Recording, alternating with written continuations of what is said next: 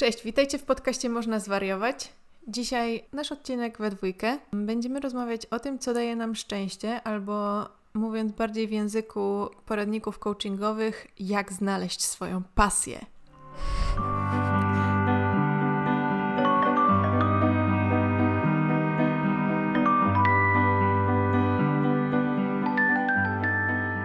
Opowiemy Wam trochę o tym, jak my znalazłyśmy swoje pasje. Tak. I e, tylko w bardziej taką metodą prób i błędów, a nie zaglądając do wnętrza siebie i szukając w sercu, chociaż w sumie trochę też również w ten sposób, ale może w taki trochę bardziej przyziemny i pragmatyczny, który Wy również możecie wykorzystać w swoim prawdziwym życiu. E, No ale na początek, Ania, z czym dzisiaj zaczynasz?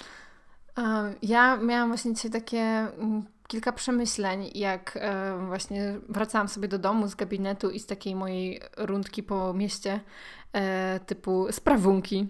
E, I pomyślałam sobie pierwszą taką rzecz, że, że w ogóle jak super jest, że w mojej, mojej okolicy jestem w stanie załatwić większość rzeczy, w sensie tak serio, jakbym się skupiła i szukała, no to pewnie wszystko, Mm, nie, jakby nawet nie wsiadając w komunikację miejską, tylko po prostu walking distance i w sensie po prostu idąc na pieszo mogę załatwiać różne rzeczy, typu yy, skończyła mi się bateria w zegarku i tak ten, ten sekundnik tak śmiesznie chodzi i to sygnalizuje, że jest słaba bateria i trzeba go... Jak w Interstellar.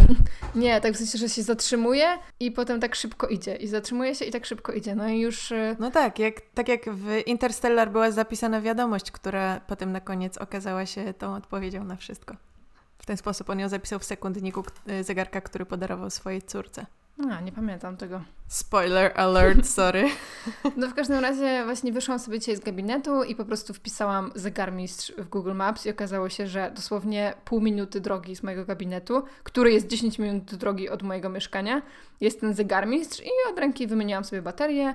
Stamtąd poszłam e, po, do mojego ulubionego sklepu z warzywami i owocami, który nazywa się Owocowy Świat. No, więc jakby zrobiłam sobie swoje zakupki, wracałam sobie do domu i jeszcze drugą moja refleksja to było, że super jakby, że są drzewa w tej okolicy, bo dzięki temu mogę sobie iść i tak już trochę zaczął padać deszcz, ale jak byłam pod drzewami, to praktycznie na mnie nie padało, a ja strasznie nie lubię deszczu i byłam po prostu wdzięczna za to, że są drzewa, jak to po prostu komicznie brzmi. To takie moje refleksje. A co u Ciebie? Jak, z czym zaczynasz? Ja się zaczynam czuć trochę lepiej. Dalej czasami trochę gorzej, ale uważam, że już chyba najgorszy moment za mną. Taką mam ogromną nadzieję. I że to było tylko tymczasowe. No i właściwie to y, chyba dzisiaj chciałabym też opowiedzieć o tym, co się do tego przyczyniło. Sporo mam takich rzeczy do robienia i przez to, że y, gorzej się czułam i jakoś nie mogłam robić rzeczy, to teraz muszę dużo rzeczy nadrabiać z tych dwóch tygodni epizodu depresyjnego. No ale największą radość w tym czasie dało mi wspinanie i zaraz Wam o tym opowiem. Tak, Kleo mi dzisiaj w sumie podsunęła e, przed naszym nagraniem ten pomysł, żeby, żeby o tym nagrać. A jako, że mamy taką dużą pulę pomysłów, y, na które czasami się znajduje czas od razu, a na niektóre się nie znajduje czas od pół roku, mm, to jakoś chyba też jakby stwierdziłam, że, że to jest super temat i że warto iść za ciosem i, i o tym Wam opowiedzieć. E, I też dlatego, że, że ten temat właśnie często pojawia się w różnych książkach psychologicznych, e, w takich poradnikach. Tych poradnikach, które Ania disuje na swoim Instastory. E, No, no właśnie, bo to jest temat, który czasami sama, sama jakby czuję, że ciężko jest go przekazać w taki sposób, żeby to nie brzmiało infantylnie, banalnie, właśnie jakoś tak zbyt pozytywnie. E, No bo nikt nie lubi, jak mu się mówi, że jest nudną osobą, a to gadanie o pasji często sprawia, że ktoś może poczuć się jakoś gorzej, że właśnie może poczuć, że on nie ma takiej pasji albo ona nie ma takiej pasji. I, mm, i ja chyba też tak miałam przez długi czas, że w zasadzie to interesowały mnie takie no takie zwykłe rzeczy typu, wiesz, oglądanie filmów, słuchanie muzyki, no i wiadomo, że jakby w tym możesz znaleźć jakąś niszę i się tym interesować i tak dalej. Ale chyba właśnie przez większość mojego takiego czasu dorastania nie miałam jakiejś takiej takiej jednej zajawki, pasji i, i czasami jakby czułam się przez to gorzej. I miałam wrażenie, że jest taka presja, żeby właśnie mieć tą jedną rzecz, której musisz po prostu poświęcić cały swój wolny czas i się tym mega interesować. No i w zasadzie jestem ciekawa tego, jak, jak, ty, to po, jak ty to opowiesz, bo moja rzecz, którą jakby po wielu latach e, znalazłam, też chyba nie jest taka e, stereotypowa i nie jest czymś, na co mogę poświęcić każdą wolną chwilę, którą bym chciała. Ale to potem o tym opowiem. Tak, bo jak odezwałam się do Ani dzisiaj, kilka godzin temu, żebyśmy nagrały o tym y, odcinek, to od razu jej powiedziałam, pomyśl o tym, jaka jest Twoja rzecz i o tym, jak możesz opowiedzieć o tym, jak doszłaś do tego, że to jest właśnie ta rzecz, która sprawia, że jesteś najszczęśliwsza. I przed naszą rozmową jeszcze wpisałam jakoś w internet takie hasło What makes you happy, what makes people happy, czy coś takiego i trafiłam na YouTubie na taki krótki film, chyba jakieś 3-4 minuty. Co zabawne, e, to jest film z serii, takiej samej serii jakby pytania osób e, miesięcznika Glamour amerykańskiego. Czyli, czyli, po, czyli po polsku glamour. Normalnie to wypowiedz, a nie jakieś. 70 osób w wieku pomiędzy 5 a 75 odpowiadają. Dwukropek i tam jakieś są pytania, nie? I tam było właśnie pytanie e, What makes you happy? No i obejrzałam to i znaczna większość, powiedziałabym, że może tak na około 3 czwarte osób, e, to zawsze było moje dzieci, moja rodzina, moje dzieci, moja rodzina. Głównie to była odpowiedź. Albo ich kariera. No i też bardzo często jest tak, że taka zajawka, y, która nam y, daje szczęście, się zamienia w karierę, ale bardzo często potem też jest tak, że przez to, że zajawka się zamienia w karierę, to przestaje być zajawką i już nie daje ci tyle szczęścia, Ach. bo się zaczyna być, yy, wiesz, czymś, co, na czym tak. polegasz z całym swoim to, życiem. To nie? słynne powiedzenie: yy, znajdź swoją pasję i przekuj ją w pracę, i nie przepracujesz ani jednego dnia w życiu, bo po prostu robisz to, co jest Twoją pasją. No ja poniekąd się Ech. z tym zgadzam, ale jednocześnie sprawia to yy, to, że od, nie wiem, roku no może nie od roku, ale no już od dłuższego czasu jest tak, że otwieram komputer właściwie po tym, jak wypiję poranną zieloną herbatę i zamykam go o 23.30, żeby pójść spać o 12.00. Więc yy, yy, no trochę tak jest, że po prostu cały czas poświęcasz na te rzeczy i ja nie czuję, jakby to była praca. No nie? To, że teraz mhm. nagrywamy, też nie czuję, jakby to była praca.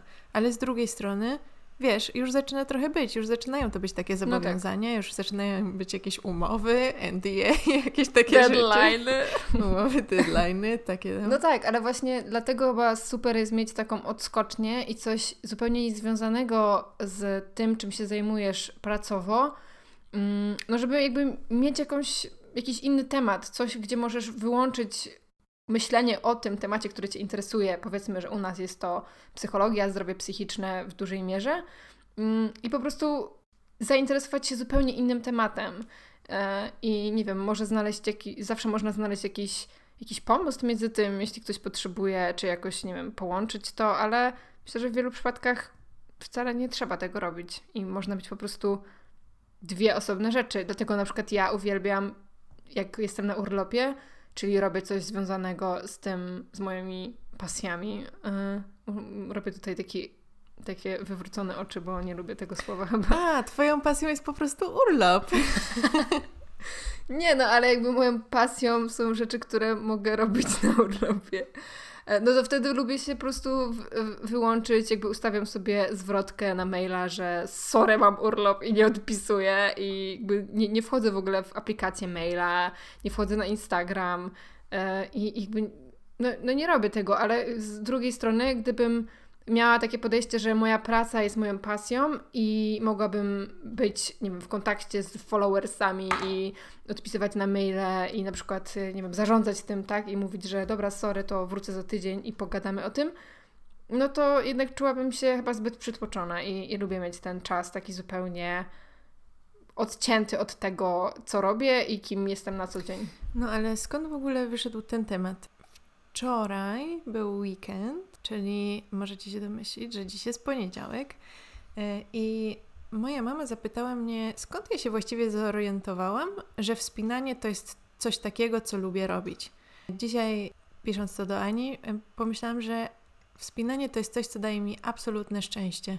I nigdy nie czuję się tak szczęśliwa. Oczywiście nie mówię o sytuacjach jakichś dotyczących innych osób, no nie? Ale nawet szczerze mówiąc teraz, w tym momencie mojego życia, końcówka 2021. Jaka końcówka? Połowa. No już bliżej no, niż jeszcze, dalej. Jeszcze się nie zaczął ostatni kwartał. I też y, w jakiejś okolicy epizodu depresyjnego, czyli takiego trudniejszego czasu, to wspinanie jest tym, co bezwarunkowo sprawia, że jestem szczęśliwa. Nawet jak się czuję bardzo źle.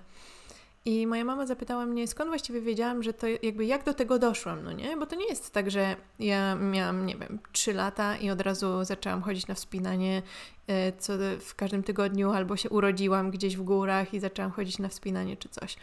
Właściwie mm, to moja droga do tego i w ogóle może jeszcze zacznę od tego, bo te takie środowiska, wspinacze, to też w ogóle nie, jakoś nie do końca jest moja bajka. W ogóle żadne środowiska, to jest po prostu nie moja bajka niestety. Może kiedyś. Ale absolutnie ani nie jestem żadną profesjonalną wspinaczką, ani e, nie wspinam się jakoś super e, na. w sensie, no, ja, ja mam ramiona o średnicy krążków cebulowych, onion rings. No, też znam swoje możliwości póki co. E, jak doszłam do tego, że pomyślałam, że to jest ta moja rzecz?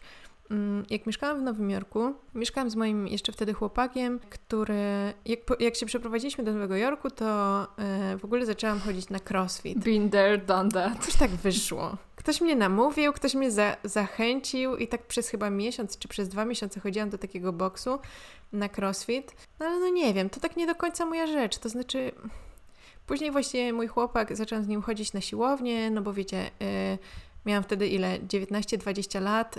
Yy, byłam w takiej formie jak na modelkę, że mogę jeść rzeczy, jakoś tak nieszczególnie tyję, zawsze byłam szczupła, nie miałam takiego problemu, no ale wiesz, y, zaczęłam pracować jakoś tak bardziej nad swoją sylwetką, no bo już zauważyłam, że już nie mam tych 15-16 lat, że e, powinnam jakoś o siebie zadbać. No i zaczęliśmy chodzić na te siłownie. No i ten chłopak mnie tak mocno dopingował, żebym na te siłownie chodziła i on był, on się znał dużo lepiej na sporcie niż ja, więc coś tam mi wymyślał, jakieś ćwiczenia. E, oczywiście ćwiczyłam też jogę i pilates, to tak bardziej, bo po prostu dobrze się wtedy czułam. No ale ta siłownia w pewnym momencie już była blisko, więc była ok, ale to mi nie sprawiało żadnej przyjemności i raczej tak e, podchodziłam do tego tak, że robiłam inne rzeczy, żeby odwracać swoją uwagę. Na przykład wchodziłam na tą bieżnię na 45 minut, bo też w pewnym momencie oczywiście miałam trenera personalnego, który mi ułożył jakieś tam zadania do wykonywania i potem jeszcze 45 minut cardio, bo potem tam się coś spala. E, no to włączałam sobie jakieś 45 minut jakiegoś y, serialu, czy jakiś dokument na 45 minut, albo podcast, albo coś, żeby po prostu to przecierpieć, bo to było dla mnie wszystko kompletnie bez sensu. I jakby doszłam do tego taką, taką metodą dedukcji. Po pierwsze, od kiedy miałam pół roku, każde wakacje e, i potem każde ferie razem z moją siostrą spędzałyśmy z naszą babcią w Zakopanym. Tam moi dziadkowie mieli dom i chodziłyśmy dużo po górach, ale to było takie chodzenie po górach turystyczne, no nie? No ale cały czas spędzałyśmy w górach i zawsze czułam, że góry to jest dużo bardziej moje miejsce, nigdy nie chciałam jeździć nad morze. Może to nie było moje zainteresowanie, do tej pory może to nie jest moje zainteresowanie w ogóle, e, a jeżdżenie w góry e, ogromnie tak. Więc to była jakaś taka pierwsza wskazówka. A druga wskazówka to, że kiedyś w lato moi rodzice wysłali mnie na jakiś taki obóz, nie pamiętam na jaki, może jakiś około sportowy albo jakiś inny. I tam e, jako jedna z ekstra rzeczy, no i właśnie, moja siostra zawsze jeździła na obozy gdzieś nad morze albo nad jezioro, ja zawsze jeździłam gdzieś w góry. I na jednym czy na dwóch takich obozach mieliśmy właśnie jako jedna z atrakcji takie wspinanie w skałach i przypomniałam sobie, że po pierwsze, super mi to szło, albo przynajmniej tak mówił jakiś ten y, trener, ale to tak jak wiesz, pewnie każdemu mówi. Tak jak ostatnio sobie wymyśliłam, że jak ktokolwiek będzie mi zadawał pytanie, to będę zawsze mówiła: O, świetne pytanie. Nawet jak to nie będzie świetne pytanie, bo to od razu sprawi, że ktoś się poczuje miło, że zadał świetne pytanie, no nie? nie, że to wymyśliłam. E, no więc może tak mówię wszystkim, a może nie, ale pamiętam, że naprawdę miałam z tego ogromną frajdę, że wiesz, wchodziłam na jakąś skałę, na górę i tam coś, ale do tej pory myślałam o wspinaniu tak jak o na przykład jeżdżeniu na kajaki, że tam jedziesz w lato gdzieś popływać kajakiem, no i to jest jakaś taka raz na jakiś czas i potem już nigdy więcej, albo w kolejne lato i tam sobie popływasz i wracasz. No ale potem się przecież okazało, że jest tyle sztucznych ścian wspinaczkowych i można się wspinać, no wręcz nawet codziennie. E, więc y, w, jak byłam w Warszawie, to zrobiłam taki kurs sekuracji górnej i dolnej. Później pochodziłam na kilka takich ścianek e, w Nowym Jorku.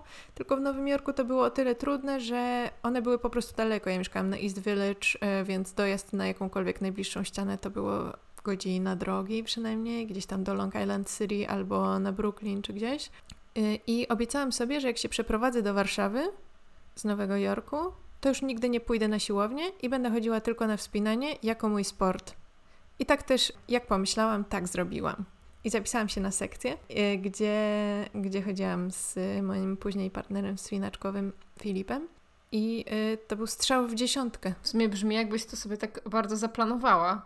A, a zazwyczaj chyba właśnie, chociaż no, miałaś okazję spróbować tego w dzieciństwie i, i, i w sumie tak to brzmi, jakby to był taki twój świadomy wybór, a, a można by się było spodziewać, że to będzie właśnie takie wow, nagle spróbowałam tego i to się okazało po prostu takie, że chcę to robić codziennie. No, trochę tak, ale z drugiej strony y, gdzieś jakiś czas temu y, przeczytałam coś takiego, że jeśli nie wiesz, co lubisz robić, albo na przykład jeśli szukasz zmiany w swojej karierze, albo chcesz coś nowego dla siebie wymyślić, to zastanów się nad tym, co lubiłaś robić w dzieciństwie. I potem, ale potem sobie pomyślałam, jakby... Hmm no a co, lubiłam robić z plasteliny, to jakby what? Co, I co z tym? Nie? Kiedyś zostać rzeźbiarką. No ale wiesz o co chodzi, no co mi to daje ta informacja? Ale potem sobie pomyślałam, że idąc tą drogą, no rzeczywiście ja to tak rozkminiłam sobie w ten sposób. I Mm, tutaj jest jeszcze inna rzecz, dlatego że mniej więcej od momentu, kiedy byłam nastolatką, to jakoś tak, jak kiedyś trenowałam judo przez jakiś moment, tenisa, pływanie, więc moi rodzice też byli tacy, że nas posyłali na dużo różnych sportów, ale jakoś tak nic nie kliknęło i uznałam, ja chodziłam w ogóle do klasy sportowej, yy, więc yy, uznałam, że może po prostu wiesz, że może ja nie jestem taka sportowa i dużo bardziej e, interesowały mnie jakieś takie intelektualne e, hobby, rzeczy. Bardzo dużo chodziłam do galerii, jak byłam nastolatką, do e, muzeów różnych. Tak bardziej mnie takie rzeczy interesowały in, intelektualne rozrywki.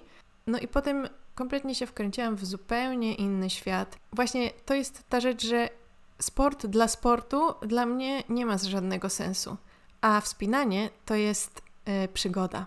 I to jest w ogóle, jakby wiesz, kompletnie inna rzecz. I po pierwsze, wspinanie ma w sobie to, że na przykład, kiedy jesteś, źle się czujesz, albo masz jakiś problem, albo coś, wspinanie wymaga od ciebie bycia 100% tu i teraz. Jak nie będziesz tu i teraz i nie będziesz prezent, to odpadniesz od ściany, no i może się nie zabijesz, ale no spadniesz. E, no i kończąc może ten przydługi wywód, E, zorientowałam się, że wspinanie bardzo łączy sobie trzy elementy, które są dla mnie super fajne, czyli e, ćwiczenia fizyczne, takie ogólnorozwojowe, bo całego ciała. E, wspinanie ćwiczy całe ciało i wszystkie mięśnie. Dwa, rozwój intelektualny, dlatego że bouldering szczególnie, ale też wspinanie na linie mają bardzo dużo takich elementów właśnie zagadki, że to jest dużo zagadek. Nie bez powodu też te jakby konstrukcje do wspinania boulderowe się nazywają problemami, e, bo to jest problem, zagadka, którą musisz rozwiązać. E, tak samo na linie, jak się wspinasz, to też musisz rozwiązywać, wykorzystywać odpowiednią technikę do czegoś, bo na przykład nie dosięgniesz jakiegoś chwytu, dlatego że musisz skręcić kolano do dołu, a jak tego nie zrobisz, to albo ci się nie uda, albo będzie to bardzo jakieś y, takie dynamiczne, ciężkie do zrobienia. No i trzy, y, czyli właśnie to bycie tu i teraz, to skupienie na tym, co robisz, bo jak, y, nie wiem, jesteś na tym orbitreku, czy na jakichś takich maszynach na siłowni, to mnie to w ogóle nie angażowało. To było po prostu wykonywanie ćwiczeń na jakichś takich maszynach, zupełnie, no nie wiem. No i jeszcze czwarta rzecz, czyli element przygody. To, że możesz trenować sobie na zamkniętym, w zamkniętym miejscu i możesz, ja, to, ja teraz trenuję trzy razy w tygodniu e, i możesz to robić właśnie w centrum miasta albo na obrzeżach miasta, no ale także możesz dojechać z domu, a potem e, mając już ten trening i przygotowanie, możesz gdzieś pojechać w góry, w skały, możesz wyjechać na jakąś taką wspinaczkową przygodę, poznawać inne osoby, które też się wspinają. No może ten ostatni element, poznawać inne osoby, to jeszcze ja jestem na to To jest jeszcze dla mnie trochę za wcześnie. Jestem bardzo nieśmiała też. Mam wrażenie, że wszyscy się wspinają lepiej ode mnie. Mm. No, więc, y, więc właśnie to jest coś, co sprawia, że jestem szczęśliwa, szczególnie ostatnio. E, szczególnie, że udało mi się wrócić no, po pandemii, dlatego że dosyć długo się do tego przymierzałam, ale najpierw nie mogłam y, się zaszczepić. Potem, jak udało mi się zaszczepić, to jeszcze miejsca były zamknięte. E, a potem myślałam, że nie będę miała siły, wiesz, mhm. że będę musiała budować wszystko od początku, wszystkie moje umiejętności. I jakie było moje zaskoczenie i niesamowite w ogóle, to się chyba nazywa muscle memory, jakaś pamięć mięśniowa. I ja myślałam, że będę naprawdę musiała wszystko budować od początku, że nic nie będę umiała. A tutaj, yy, no nie wiem, ile teraz się wspinam z powrotem, może z miesiąc, miesiąc i chyba dwa czy trzy razy byłam na wspinaniu z liną, bo głównie chodziłam na bouldering, bo mam bliżej, żeby dojechać. Yy, I weszłam y, swój maks, yy, znaczy drogę wycenioną na, na najwięcej, jak do tej pory byłam w stanie wejść. Więc bardzo mnie to podbudowało i. Yy, no i też ten element tego, że właśnie są wyceny. Wiem, że super wspinacze już mówią, że nie, nie warto patrzeć na wyceny, ale dla mnie to też jest jakieś takie bardzo logiczne, e, logiczne dokumentowanie postępu tego, jak ci idzie, jak, jakie masz możliwości, jak możesz e, zrobić lepiej i, e, i na jakim etapie jesteś, więc no mam z tego ogromną frajdę, bardzo dużo szczęścia, i takiej odskoczni od wszystkiego innego, co robię. I nie jest to nijak związane z czymkolwiek, co robię, jeśli chodzi o pracę albo jakiekolwiek inne rzeczy. Y, no i doszłam do tego właśnie tak, jak Wam opowiedziałam, czyli mm, zastanawiając się, co takiego, jaki sport mi najbardziej sprawiał y, radość, co najbardziej lubiłam kiedyś i co mogłabym robić później. No dobra, to co Tobie, Ania, sprawia szczęście. No właśnie, tak, tak sobie jeszcze przypomniałam, um, ponieważ ja też jakiś czas temu interesowałam się bardzo psychologią pozytywną, która właściwie bada to, z czego można czerpać szczęście i zadowolenie w życiu i tak dalej.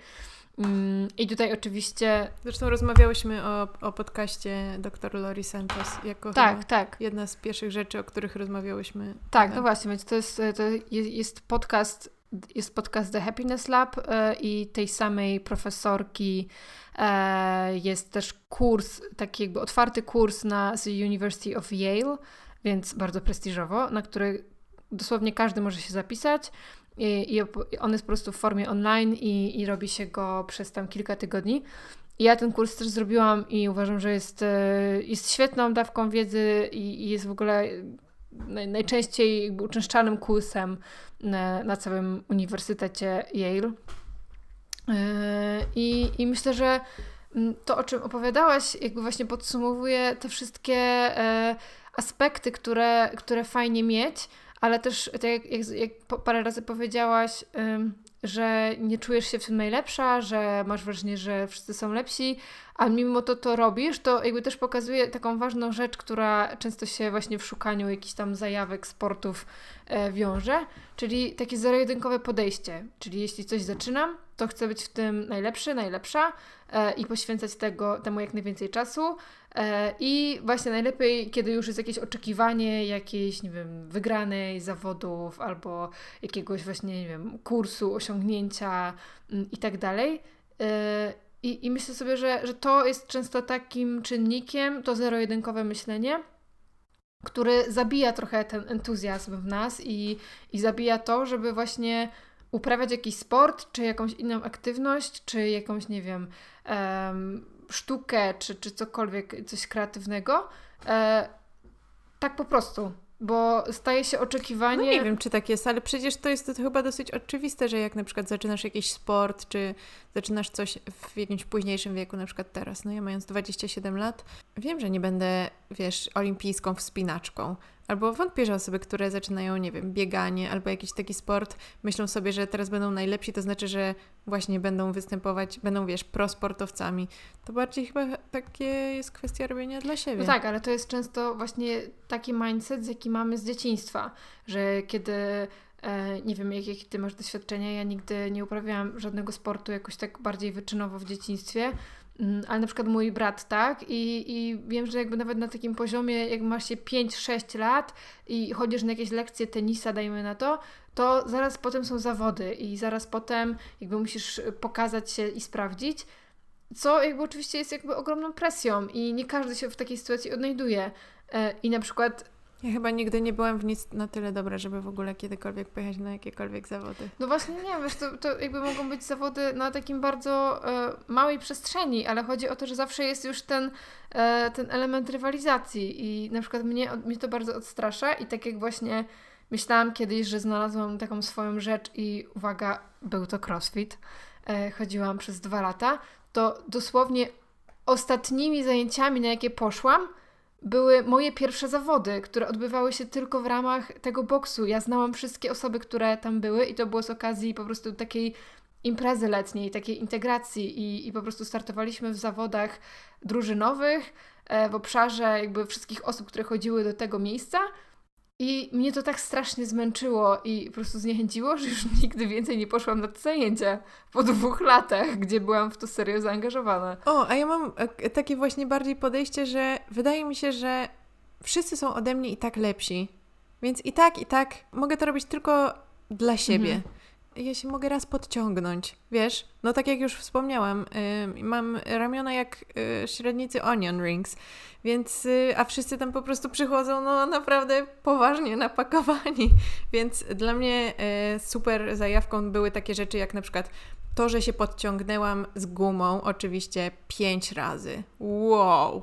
Co to był za wysiłek? Albo największą rzeczą, jaką zapamiętam z crossfitu, to to, że w deadlifcie czyli takim podniesieniu sztangi od ziemi do kolan, e, podniosłam półtora razy swoją własną masę. To to było dla mnie coś w ogóle rozsadzające mój umysł. Przecież, że ja podniosłam taki ciężar, półtora razy moją własną masę, no przecież strasznie dużo. Dla normalnej osoby, a już szczególnie dla mnie takiej... No tak, no jakby też, też pamiętam te jakby właśnie ekscytację i to uważam, że ten moment, gdzie chodziłam na crossfit, był właśnie super tak pod kątem takiego rozwoju fizycznego, że na przykład teraz, kiedy sama praktykuję jogę, czy robię jakieś inne sporty, to dużo takich technicznych rzeczy pamiętam, właśnie jak na przykład coś bezpiecznie podnosić, albo jak coś zrobić właśnie w taki bezpieczny sposób. I ja mega lubiłam ten, te zajęcia i, i ten czas i jakby poznałam tam fajnych ludzi, Natomiast sama i ta sytuacja zawodów yy, i to, jak po prostu bardzo byłam zmęczona fizycznie i jak to był po prostu dla mnie ponad moją normę wysiłek, bo wszyscy mieliśmy te same obciążenia, a ja byłam tam po prostu najchudsza, yy, no to to mnie jakoś zraziło. Nie chodzi o to, że ja jakby się spinałam i, i że jakby zapieprzałam, żeby te zawody mi jakoś poszły, bo ja wiedziałam, że to jest fan i wiedziałam, że to będzie po prostu fajna impreza i tak dalej, ale, ale jakby to mnie jakoś zniechęciło po prostu.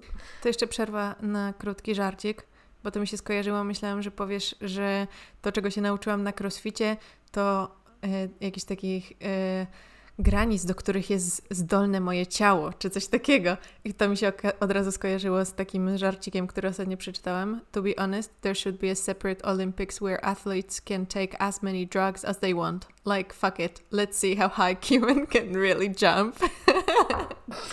Okay. Czyli tłumacząc na polski, powinna być taka olimpiada osobna, na której sportowcy mogą brać tak dużo dopingu, jak tylko chcą. Zobaczmy, jak wysoko człowiek potrafi naprawdę skoczyć. No to było ciekawe. W sumie pewnie dużo ludzi by się na to zgodziło. Myślisz? Ale wracając do Twojej historii. Mm, no właśnie, no i moja historia jest taka, że, że w zasadzie też to, to, co gdzieś mi zaklikało, e, bo moją, pewnie już część osób, które mnie uważnie śledzi na Instagramie wie, że moją taką największą zajawką i czymś, co naprawdę sprawia mi ogromną radość, ale też wielokrotnie sprawiało mi dużo frustracji, e, jest surfing. I, I tak samo jak powiedziałaś o tym aspekcie z dzieciństwa, że co lubiłam robić w dzieciństwie, no to ja zawsze byłam tą osobą, która kochała morze i która uwielbiała jechać nad morze i właśnie pływać sobie w falach. I jak był na przykład taki dzień, gdzie były duże fale, to jest jakieś takie, wiesz, wspomnienie, randomowy dzień z dzieciństwa, gdzie Nie mam pojęcia, który to był rok, nie mam pojęcia, jaki to było miejscowość nad Polskim Morzem, ale pamiętam, że były duże fale jednego dnia i ja miałam taki materac dmuchany. I po prostu na tym materacu to było takie niesamowite uczucie, jak te fale cię tak podnosiły i trzeba było uważać, żeby cię nie zniosło za bardzo w głąb morza, ani gdzieś tam w prawo czy w lewo. No ale zawsze to mi dawało taką po prostu jakąś super radość, że miałam wrażenie, że tak jakby po prostu unoszę się na tej wodzie i uwielbiałam też pływać i uwielbiałam wszystkie zjeżdżalnie na basenach i jakieś takie snurkowanie. Wtedy, kiedy y, pływałaś na materacu i cię tak podrzucał i y, jakiś czas później, no bo rozumiem, że od tego czasu nie trenowałaś surfingu cały czas, nie? Tylko... Nie, nie, absolutnie. Myślę, że nie miałam pojęcia, co to jest. Było tak, że w którymś momencie wróciłaś do tego wspomnienia i się zorientowałaś, o, skoro to mi sprawiało taką frajdę, to może będzie to surfing? W sensie to było taki, taki ciąg logiczny jak w moim mhm. przypadku? Trochę tak. Ja w ogóle miałam mm, często takie zajawki, że na przykład y, próbowałam jakiegoś, jakiejś rzeczy, bo wydawało mi się, że właśnie zaimponuję kimś, komuś tym i tak na przykład w gimnazjum nauczyłam się jeździć na snowboardzie, bo po prostu podobał mi się taki chłopak, który jeździł na desce. Och, ja też lubiłam jeździć na snowboardzie i na nartach. I zawsze bardzo. chciałam być po prostu dziewczyną skate'a i... Góry, to też góry. No i, i faktycznie jakby ten snowboard mi się podobał, jeździłam przez kilka lat, a potem jakoś mm, po prostu nie było okazji przez jakiś tam moment. Mm, I jak byłam w Stanach, byłam na takim wyjeździe work and travel, to tam mieszkałam nad jeziorem i tam jeździło, pływałam na tej desce stand-up paddle, SUP. A, no, no. Nie wiem jak to się... No i tak, zawsze po prostu mówiliśmy na to paddleboarding. E, I pływałam sobie na tej desce i byłam jakby dobra w tym utrzymywaniu balansu, bo to też była taka dużo mniejsza deska. Ona była w ogóle plastikowa i wyglądała jak kajak, bo nie mieliśmy takich super desek, jak są czasami właśnie w Polsce, czy gdzieś tam e, też kiedyś pływałam w Chorwacji na czymś takim. To była taka totalna prowizorka. Ja w ogóle nie mam pojęcia, jak, jak na tym pływaliśmy. No i ja też zawsze na przykład e, nie, brałoś, nie braliśmy telefonów ani nic, bo no bo trochę był strach, ale ja kiedyś wzięłam w ogóle nawet telefon i nie zatopiłam go, więc no dziwne to było, nieważne. No i w tym, y, potem po tych wakacjach, po tym czasie jak pracowałyśmy tam, y, to z moimi dwoma koleżankami pojechałam nad, poleciałam na y, zachodnie wybrzeże i robiłyśmy sobie tam taki road trip. No i naszym pierwszym i ostatnim przystankiem było Los Angeles. E, no i tam właśnie po prostu kąpałyśmy się w oceanie jakiś tam dzień i właśnie też były takie ogromne fale i to było tak super po prostu uczucie i to też był mój pierwszy raz w ogóle w oceanie wtedy e, i też pierwszy raz po jakimś tam dłuższym czasie, gdzie nie byłam nad, e, nad morzem, żeby były takie duże fale. Mm, no i nie, było to dla mnie niesamowite uczucie i właśnie jakoś tak wróciły do mnie te wspomnienia, ale też właśnie jedna z dziewczyn, z którą podróżowałam, była e, z Australii i, i właśnie opowiadała też o surfingu, że, no, że tam u siebie często pływała i, i tak dalej. No i oczywiście w LA mnóstwo ludzi też pływało i były osobne jakby strefy na plaży wyznaczone do surfingu i osobne do po prostu plażowania, do kąpania się w wodzie. Mm, no i wszędzie była jakbyś, no szczególnie właśnie na Venice Beach była taka zajawka surfowa.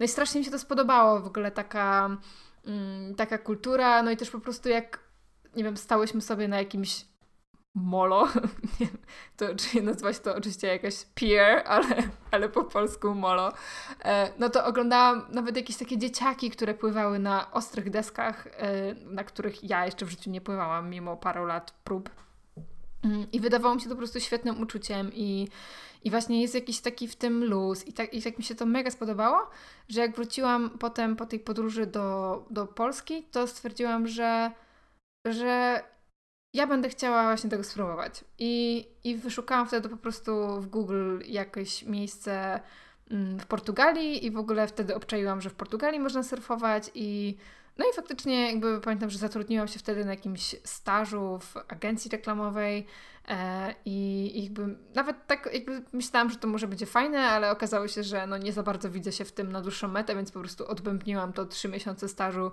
tylko po to, żeby zarobić sobie jakąś kasę i, i polecieć właśnie do Portugalii. E, no i tak się zaczęło. No, zaczęło się od tego, że jakby dużo było wzlotów i upadków i faktycznie dużo trzeba było poświęcić na taką pracę ze swoim ciałem, żeby właśnie nie spinać tego ciała, żeby tak puścić wszystko i wyluzować i Mm, I właśnie być takim bardzo elastycznym w ciele na tej desce i, i no niesamowite, niesamowita praca, bo wydawało mi się zawsze, że jestem taka cool, wyluzowana, okazywało się, że jestem po prostu sztywna jak kłoda i, i, i to totalnie nie pomaga w pływaniu na desce. No i od tego czasu e, pływałam mm, przez kilka lat. Chyba pierwszy raz poleciałam tam w 2015 roku. No i niestety w zeszłym roku, wiadomo, nigdzie nie poleciałam i w tym roku miałam bilety już kupione, ale też nie poleciałam e, z kilku powodów i, i potem strasznie tego żałowałam, że nie poleciałam, że w sumie przejęłam się COVID-em, a chyba byłam jedyną osobą, która się tym przejęła, bo wszyscy normalnie sobie tam latali po całej Europie. No, ale teraz odkryłam na HBO super serial, który nazywa się um, 100 Feet uh, Wave, a po polsku 30-metrowa fala, który właśnie opowiada o pierwszych, pierwszych w ogóle próbach i surfingu w Nazare.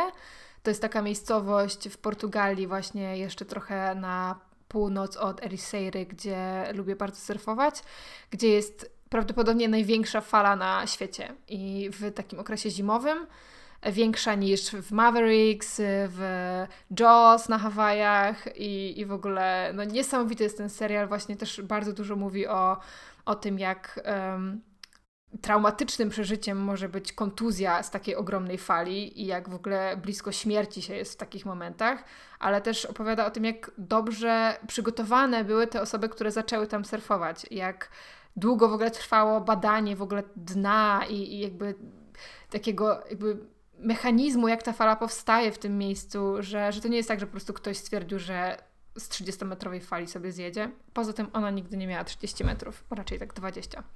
Po prostu to jest tytuł um, filmu. No myślę, że to jest też e, oznaka prawdziwej zajawki, czyli to wszystko, co zaczęłaś teraz mówić, y, co osoby, które nie ma tej zajawki kompletnie w ogóle o, o, czym to jest. I na przykład ja bym w ogóle nie chciała oglądać tego serialu, o którym mówisz. Super jest ten serial. To jest serial dokumentalny, nie? Więc jakby też przez 10 lat cię przenosi Wiesz, po w ogóle, no właśnie. I moim zdaniem to jest oznaka prawdziwej zajawki, bo, bo jak powiedziałaś, żebyśmy się spotkały y, chwilę później na nagranie, to ja w tym czasie sobie oglądałam kilka dodatkowych odcinków e, Real Rock albo coś takiego, czy tam e, Alex Hanold goes undercover on the internet, czy jakieś takie rzeczy. I tak samo, wiesz, to, to jest dokładnie ta sytuacja, w której komuś mówisz, ej, no w ogóle musisz to zobaczyć, bo to dotyczy twojej zajawki i ktoś patrzy na ciebie i w ogóle, ale... Nie mam zamiaru tego obejrzeć. Po pierwsze, o co tu chodzi? Po drugie, dlaczego? Nie? Jeszcze wracając do mojej zajawki, to pamiętam jak właśnie byłam po pierwszym wyjeździe i, i wtedy też jakoś tak bardzo, bardzo się wczułam w tą rolę i naprawdę myślałam, że zostanę jakimś prosem, co jest przecież totalnie nierealne, bo nie mieszkam nad morzem. Jeszcze. I, i jakby no nie mam kasy, żeby, żeby jakby poświęcić, yy, nie wiem, kilka tygodni w roku na jakieś wyjazdy. No ale przez chwilę miałam takie poczucie, że to jest to, że to jest moja pasja i ja teraz muszę na maksa się temu poświęcić i w ogóle zrobić kurs instruktorski i jak najszybciej i, i właśnie, nie wiem, e, naprawdę do tego stopnia, że ja musiałam minimum dwa razy w roku być w Portugalii i wydawałam każde pieniądze na to, żeby tam polecieć, chociażby na kilka dni, a Portugalia nie jest jakimś surfowym rajem i raz jest fala, raz jej nie ma i po prostu jak jej nie ma, no to trudno. Trochę jakby no, trzeba się pogodzić z tym, że nie zawsze tak nie zawsze są takie warunki, które nas e, będą satysfakcjonowały. Mm, no i też nigdy nie byłam po prostu nigdzie poza Europą. No jeden dzień surfowałam w Tel Awiwie, ale totalnie mi nie szło, bo po prostu było milion ludzi wtedy w szabat na plaży. E, no i, i jakby też z czasem jakby nauczyłam się też, że ten luz, który trzeba mieć na tej desce, to też trzeba mieć po prostu w głowie, jak jakby myśląc o tym jako o zajawce, a nie jako naprawdę nie wiem, co ja myślałam sobie przez te pierwsze kilka miesięcy. Ale wydaje mi się, że to tak jest, jak właśnie masz jakąś taką zajawkę i się orientujesz, wow, to jest coś, co naprawdę lubię robić. I po prostu dla samego robienia tego i wszystkiego, co się z tym wiąże. Więc automatycznie chyba przychodzi to myślenie takie, że jeśli jest taka możliwość, bo na przykład można być instruktorem, albo mieć szkołę, albo pracować w miejscu, w którym wiesz, yy, to się dzieje i przez to też brać w tym czynny udział codziennie przez cały rok i żeby to się stało Twoim życiem, bo tak bardzo to lubisz, no to chyba naturalnym jest takie myślenie, że o, może bym mogła, wiesz, zostać instruktorką, może bym mogła, nie wiem, zatrudnić się w e, jakiejś szkółce na plaży, czy coś takiego. Wydaje mi się, że to jest absolutnie naturalne, tylko potem mm, przychodzi moment takiej drugiej refleksji, czyli właśnie tego, o czym mówiłyśmy na początku, e, że czasami, no właśnie, kiedy coś e, z zajawki próbujesz zamienić na swoją pracę, to to się już y, może trochę pokomplikować i z właśnie takiej zajawki, czyli czegoś, co robisz wyłącznie dlatego, że masz z tego ogromną frajdę, E, nagle stać się czymś, e, co jest dodatkowym jakimś e, obowiązkiem. Oczywiście to wszystko zależy od sytuacji, ale wiesz, no, że nagle musisz płacić faktury albo robić jakieś takie rzeczy, być w jakimś miejscu przez konkretną ilość godzin, a normalnie byłabyś tyle, ile chcesz, albo jak któregoś dnia nie masz ochoty, bo się gorzej czujesz, to nie musisz, a tutaj musisz. No, więc, y, więc myślę, że to fajnie jest też móc mieć taką możliwość, żeby sobie zachować te rzeczy tak po prostu dla tak. siebie, nie? I jeszcze bohaterem tego serialu, o którym mówiłam, ponieważ jest to dokumentalny serial, jest um, koleś, który ma 45 lat i w tym wieku z, pobił w ogóle rekord Guinnessa w zjeździe z największej fali na świecie dotychczas, więc dla wszystkich osób, które nas słuchają, które jeszcze nie znalazły swojej zajawki, myślę, że jest nadzieja. Nawet jeśli to jest sport. A jeszcze wracając y, do tego, od czego y, w ogóle zaczęłyśmy tę rozmowę, czyli od tego, jak wspomniałaś o różnych poradnikach, takich self-help, czy jakichś takich self, nie wiem jak to się nazywa, rozwojowych. Mm, tak, no.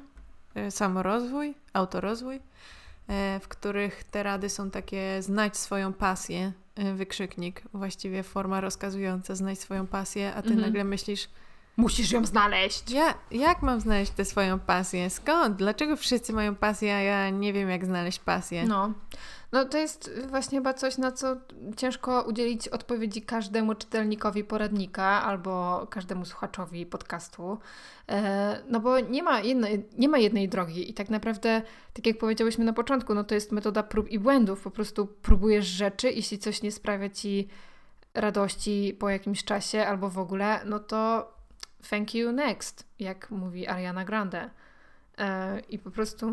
Dlaczego myślisz, że te poradniki po, e, powielają ten, tę metodę rozkazywania znajdź swoją pasję? No bo one ogólnie. A nie, a nie dają jakiejś metody, żeby to właściwie zrobić. No bo one ogólnie dużo rozkazują, co mnie często irytuje.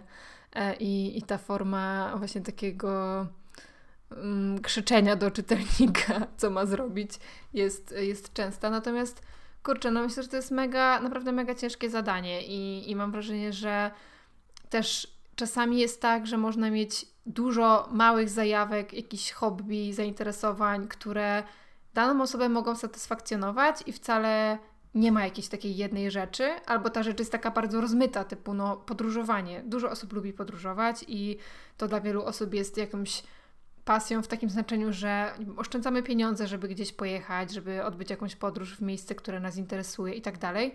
No i to też jest ok. Nie trzeba mieć jakiegoś skoncentrowanego celu typu podróżowanie po północnej Toskanii i po prostu tylko tam jeżdżę i zgłębiam ten temat do pożygu. Tylko no po prostu czasami obszar tej pasji jest szerszy i nie, nie da się jej tak zawęzić. A myślę, że też jakby mimo to, że ja na przykład mam taką zajawkę, jaką mam i nie mogę jej wykonywać mm, tak często, jakbym chciała, no bo powiedzmy sobie, no już od dwóch lat w sumie tego w ogóle nie robiłam. Oprócz jednego razu w zeszłym roku, jak zrobiłam wake surfing, czyli po prostu za motorówką sobie płynęłam, co było fajne. Ale no wiadomo, nie aż tak. Mm, no to jakby mam też jakieś, moje mam inne małe zajawki, jakieś pasje i takie, to są takie rzeczy, w których, na przykład na których się łapię, że robię coś i nagle mam takie poczucie, że tracę czas, że w ogóle, Jezu, czy ja właśnie od godziny gapię się na liście moich roślin i nie wiem, skubię jakieś, jakieś uschnięte kwiatki z begonii, albo nie wiem, patrzę jak, czy z korzeniami wszystko ok.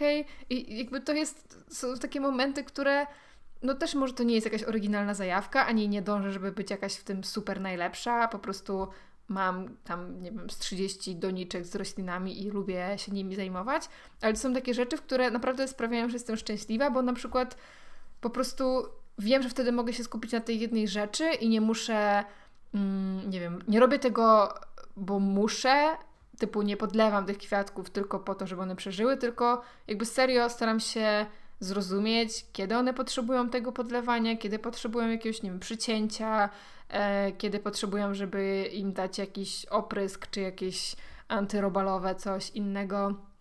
I to mnie po prostu tak angażuje i to jest taki mindfulness, że ja naprawdę tracę czas i czasami jest jakaś godzina 23.30, a ja uświadamiam sobie, że siedzę na, na, siedzę na środku podłogi w kuchni i wokół jest ziemia i puste doniczki, bo wpadłam na pomysł, żeby przesadzić jakąś roślinę. Byłam tam.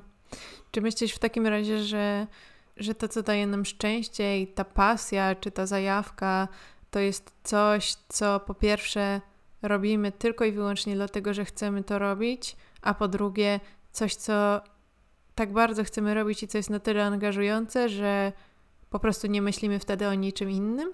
Mhm. Czyli coś, co sprawia, że jesteśmy w stanie żyć w tu i teraz? Tak, myślę, że to jest świetna definicja tego i bardzo w ogóle nam wszystkim brakuje tego bycia w tu i teraz i myślę, że jeśli macie taką zajawkę, która Wam to umożliwia, która jest offline i która może sprawić, że nie wiem, będziecie właśnie na zewnątrz albo mm, w jakimś fajnym środowisku, no to, no to jeszcze lepiej, tak? I to jest w ogóle super wtedy dla waszego organizmu, dla waszego mózgu, który jest na co dzień przebodźcowany.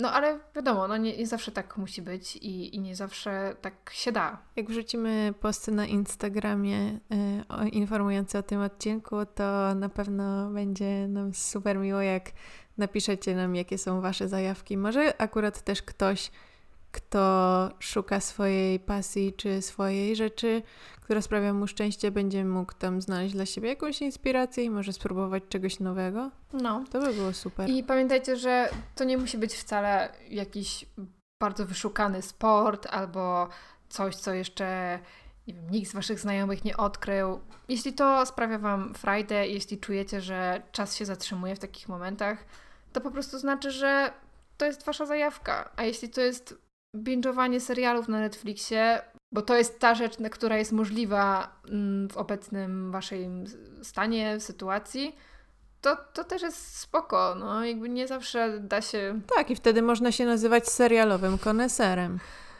lub ekspertem, ekspertką. Tak, no i, i nie zawsze da się mieć taką zajawkę, na jaką mm, byśmy najbardziej chcieli, co pokazała pandemia i, wiecie, ja nie surfowałam dwa lata i szczerze mam nadzieję, że to się stanie, ale też moja przygoda ze snowboardingiem pokazuje, że mówiłam sobie tak przez 7 lat i to się nie stało, więc mam nadzieję, że nie będzie tak samo z, z tym. Jeśli chcecie nas wspierać, możecie dodawać podcast do obserwowanych na Spotify, a także zostawiać nam miłe komentarze i gwiazdki na Apple Podcasts. Bardzo Was do tego zachęcamy. I na YouTubie. Możecie followować nasz profil. O, i na YouTubie możecie też na, nas subskrybować i dawać nam kciuki w górę oraz komentarze. I do usłyszenia w kolejnym odcinku. Nieźle to powiedziałam. Pa! Pa!